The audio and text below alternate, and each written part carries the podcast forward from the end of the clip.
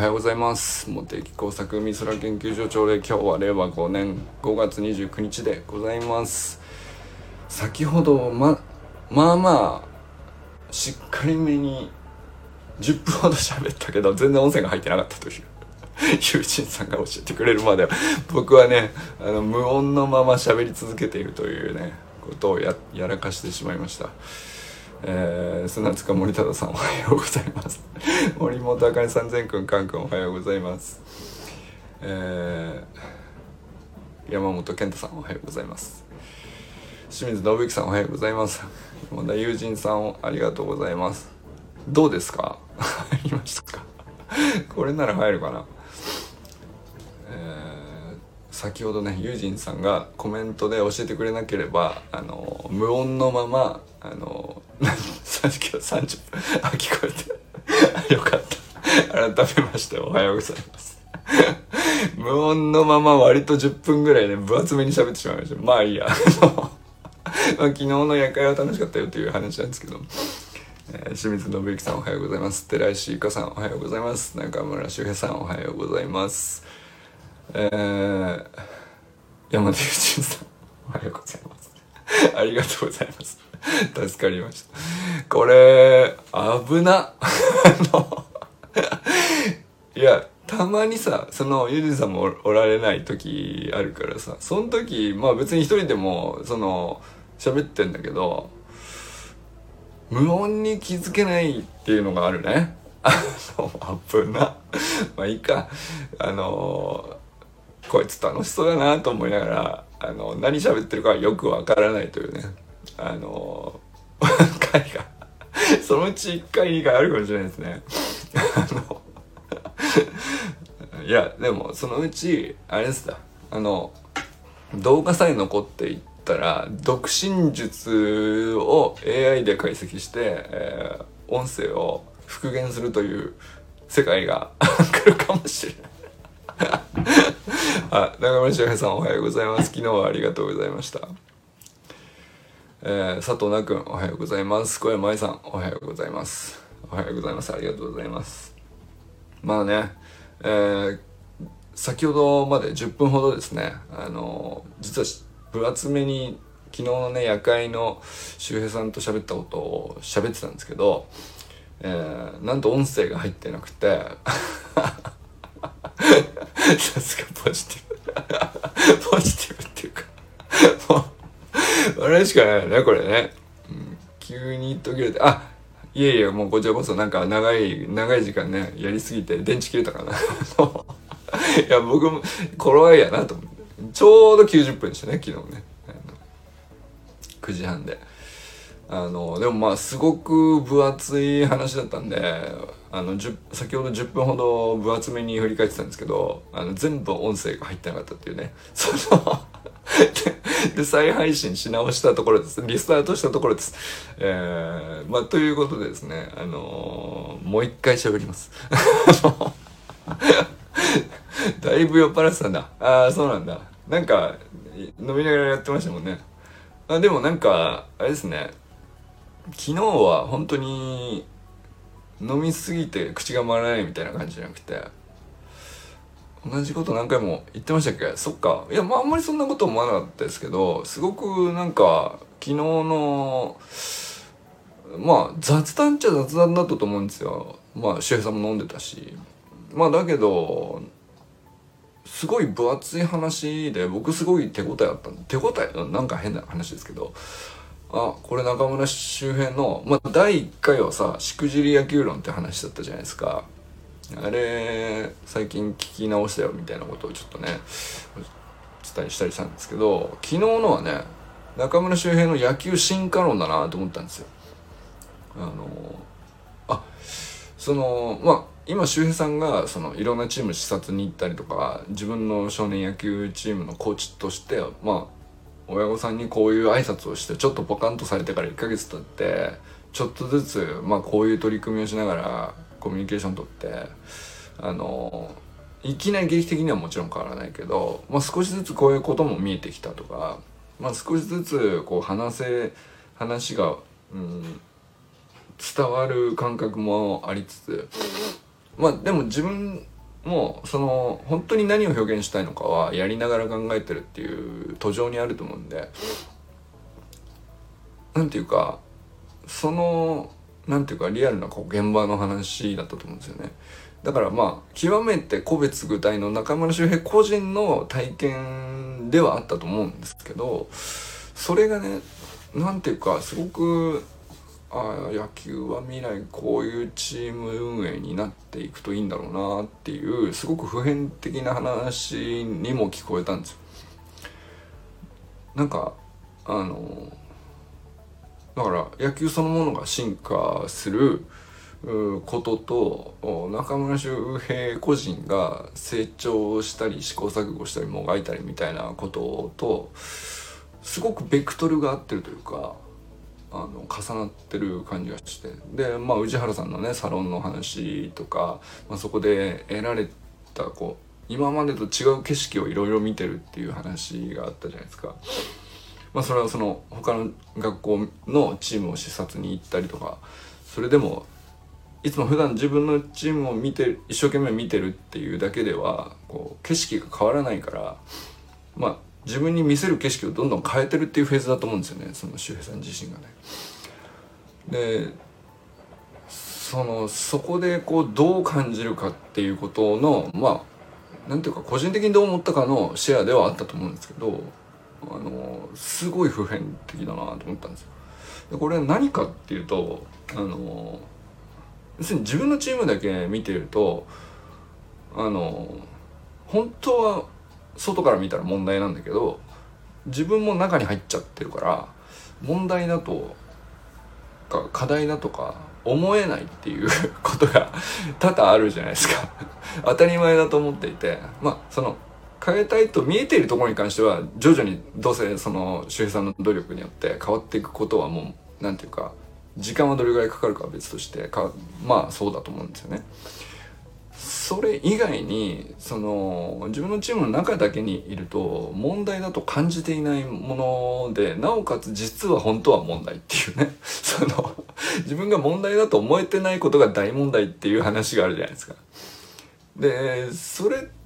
その外から誰かそんこれ問題だよって言ってくれる人は現れないからどうやったら気づくのって話だと思うんですよね。だけどそれって結局今周さんがこう乗り越えようとしてる試みの一つは例えば内原さんのオンラインサロンに入り全然違うチームの話を聞き、えー、まあ少年野球だけじゃなくて高校とか中学とかあのもっとまあ上の年齢の人のお話とチーム運営の話を聞きなんだったらまあ修くんの話を聞きとかっていうねその全然視点を変えたところの話と現場を共有するみたいなことをやるとあれ？俺問題じゃないと思ってたけどそれはそっかあの当たり前じゃないし、えー、何だったら課題として捉えた方がその未来どうせそのこの子たちが中学校になって高校になって、えー、もっと楽しくなると、まあ、信じてやってたことがちょっと軌道修正した方があの楽しくなるのかもねって気づけたりすると思うんだよね。その景色違う景色を見ることで。だからそれは他のチームを見るとかもそうだしあのまあ出張先でまでさその地元のチームを見に行ったりみたいなことをやると本当に偶然性も重なってくるからそのいろんなチームあると思うけどそれぞれ個々事情違うなっていうことが最初目に行きつつでも全然違う土地の全然違う文化の中でもあの結局ここだけは共通した問題なんだなみたいなことも最終的に見えてくるっていうかさ。そのこっちのチームの問題とこっちのチームの問題とこっちのチームの問題とこの辺にだけこうちょっと重なってる共通の普遍的な何かしらがあ見えてきてそれって自分のチームにも実は当てはまるんだけど問題だと思ってませんでしたみたいなで問題だと気づけてないことが実は最大の問題だったっていうことはねこれ絶対あると思うんだよね。でそれはなんかすごく昨日話しててなんかその周平さんが今そこのもうなんていうのこの真ん中の重なるところの輪郭をさ作りにいってんだろうなという。うんまあまだそのこうだよ。ここが問題ここが課題。あとはクリアするだけっていうく綺麗な輪郭を描けた状態にはなってないからこそなんですけど、まあ、だからそのちょっと同じことを何回も言うっていうのはそれもあるんじゃないかなと思ってそのただ酔っ払ってただけっていう話じゃなくてなんかこの辺にあるような気がするんですよ。この辺の問題をもうちょいこう自分の中でうまく言語化できないかなっていうその試行錯誤を感じたんですよね。でこう何度も何度も繰り返し同じことを言いながらよりちょっとずつあこの表現が一番しっくり自分にあの腑に落ちるみたいなそれをこう探して見つけた時にやっとこと次解く段階に行くと思うんですけどでも解くのにさ、まあ、すごく難しいかもしれないしあの時間がかかるかもしれないし、まあ、一方ではその気づいた瞬間に大体解決してるっていう問題もあるかもしれないけどまあいずれにしてもそこめちゃくちゃ重要で、まあ、そういうのを本質っていうんだろうなと思ったんですよね。で本当にだからまあそういう意味ですねだから中村周平の個人の少年野球1チームのコーチとしての個人の成長という話でありながらすごく個別具体の話でありながらこれ野球といういうスポーツの本質をついてるなと。でその進化はここのベクトルに乗ってるなっていうなんかそんなあの感じでしたね。確かにもやがかかってる感じはありますね。と、うんうん、だそのかかり具合が俺は何ていうかちょうどいいと思うんですよ。もやがかかっていてでも大体この辺だと思うんだよっていうところには少し向かってる手応えもあるんだと思うんですよね。じゃなかったら繰り返して何回も言わないと思うんだよやっぱり。でこれはなんかその単に酔っ払った話ではないと思ったんですよね昨日の。いやなんか僕もう一回聞き直 昨日の話を聞き直してこれはシンクった話だなと思って。これは野球が進化するっていう話をしているなと。野球進化論中村周辺の野球進化論をやってんだなと。これ大あの第1回あの6ヶ月前にね中村周平のしくじり野球論をやったじゃないですか。あれはもう本当に自分の個人のあのしくじり人生のね あ僕も同じ経験をしてます。もやがかかってる表現もすごくわかります。ああそうだよね。ほんとそう思うんだよね。うん。あの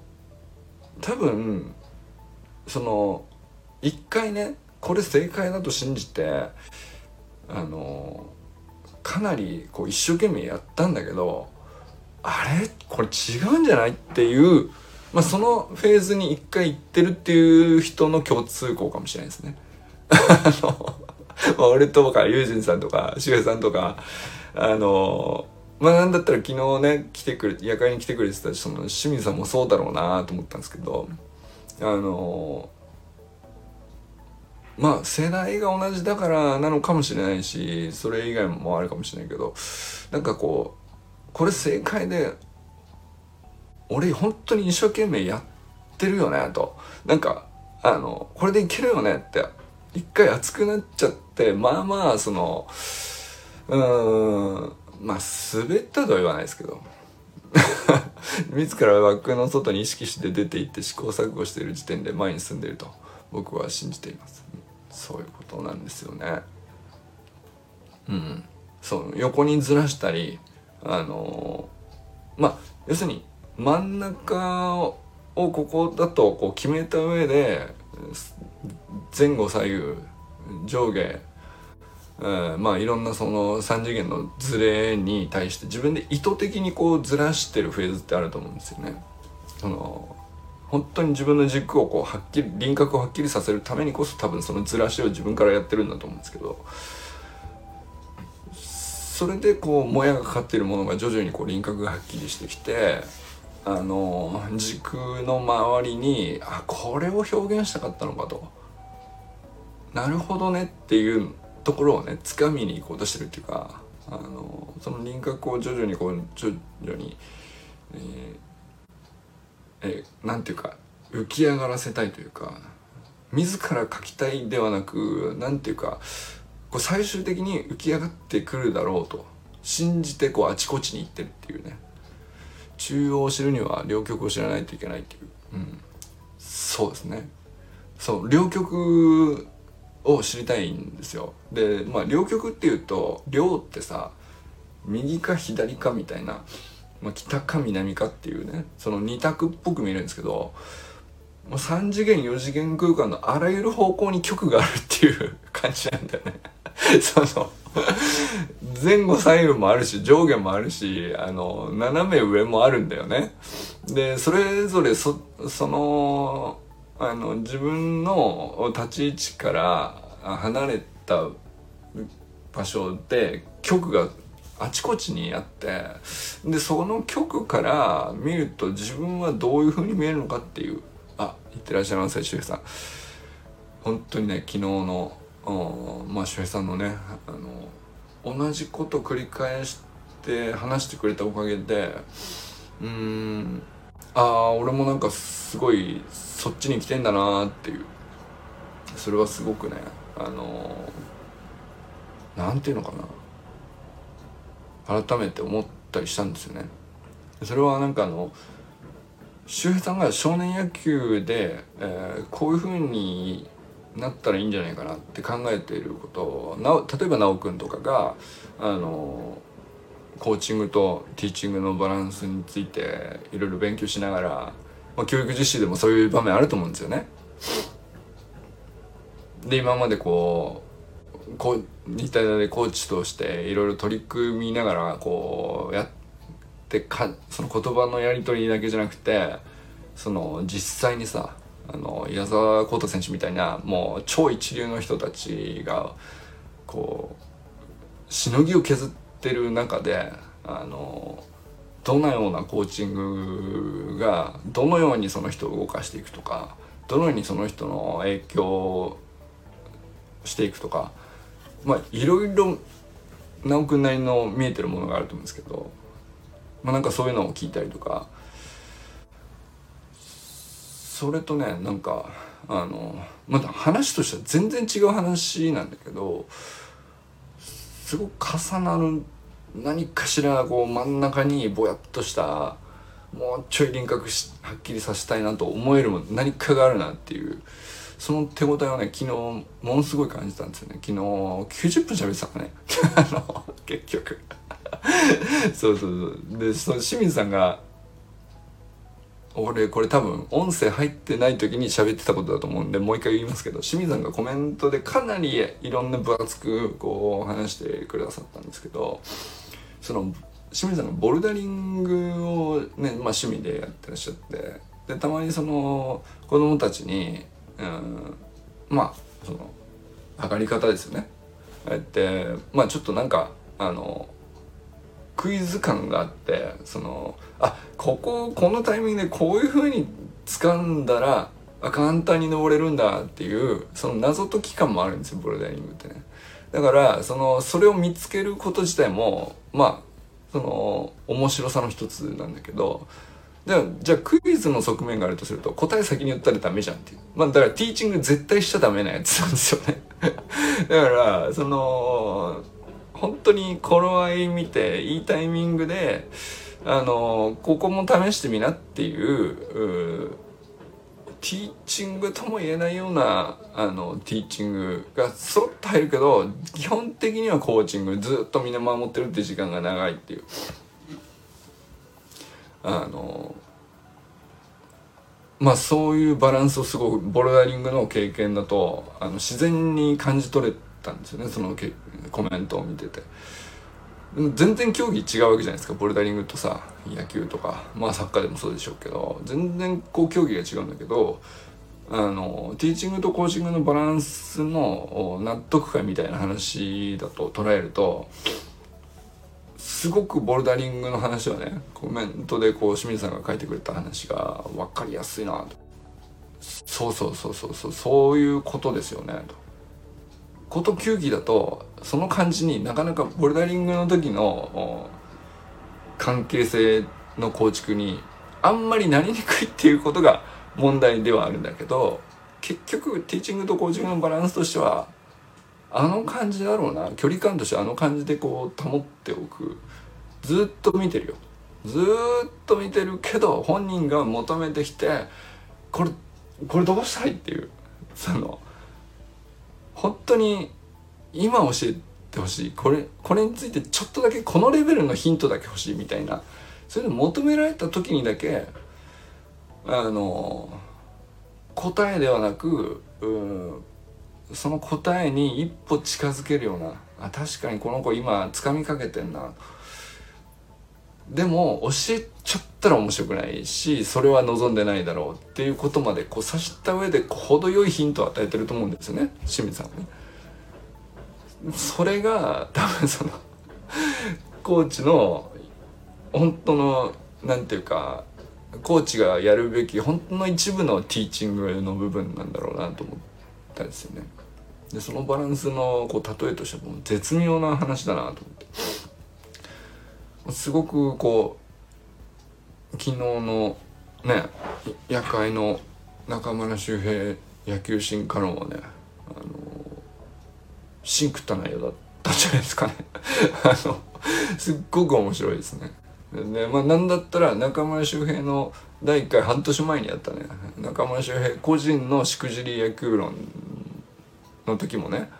それは中村周平が過去いろんなしくじりをやらかしてきて今ここに至るっていうそのまあで野球中心にしながらあの野球以外のまあ仕事だとか私生活だとかでまあこういうふうに影響してるなとかその野球をずっと続けてきたことで、まあ、自分がこういうふうになあの強みを今持ってたり、えーまあ、ここに対してちょっとあのそうだな。後ろ向きになってたりするのはその影響かもしれませんね。みたいなまあその自己分析の回だったんですよね。1回目の話は。昨日はあのもう完全に次元が1個上がってて野球進化論そのものになったなと思ったりしました。ということでね。あのぜひね アーカイブ。これはサロン内限定にしておきました。あの一応ね個別のチームの話とかもちょっとしてたりするんでまあそんなにそのご迷惑をおかけするような話してないと思うんですけど、まあ、一応ねそのサロン内限定のものにしてみたんであのよかったらね見てみてください。ということで今日は皆さん どなたと笑いますでしょうか？あ楽しそうですね。後で過去のも合わせて聞いてみます。はい是非あのー、すっごい聞き応えあると思います。これ特にユージンさんにはもう首もげるほどついてもらえるんじゃないかなっていうね。これはあのもう確信ありますね。あとまあ直くんかな。あのまあ直くんから見た時に昨日の周平さんの野球進化論がどういうふうに聞こえるかっていうのも楽しみですね。ある意味ね。あの直くんが作るこそのコーチのコミュニティみたいなものを将来的に作っていくとしたらあるいはその直くんのお母さんのねひろみさんがこう新しくその退職後に取り組んでるあの、まあ、事業というか試みですよね。でまあそれ地域の活動だと思うんだけどこれでもやっぱりねうんあんだけこう本質をついてるというかシンクって話だとまあほぼほぼ重なってくる部分見えてくんじゃないかなっていう気はしたりしましたね。はいということで今日皆さん良き一日をお過ごしください。じゃあね。ユジンさんありがとうございます。渋谷さんありがとうございます。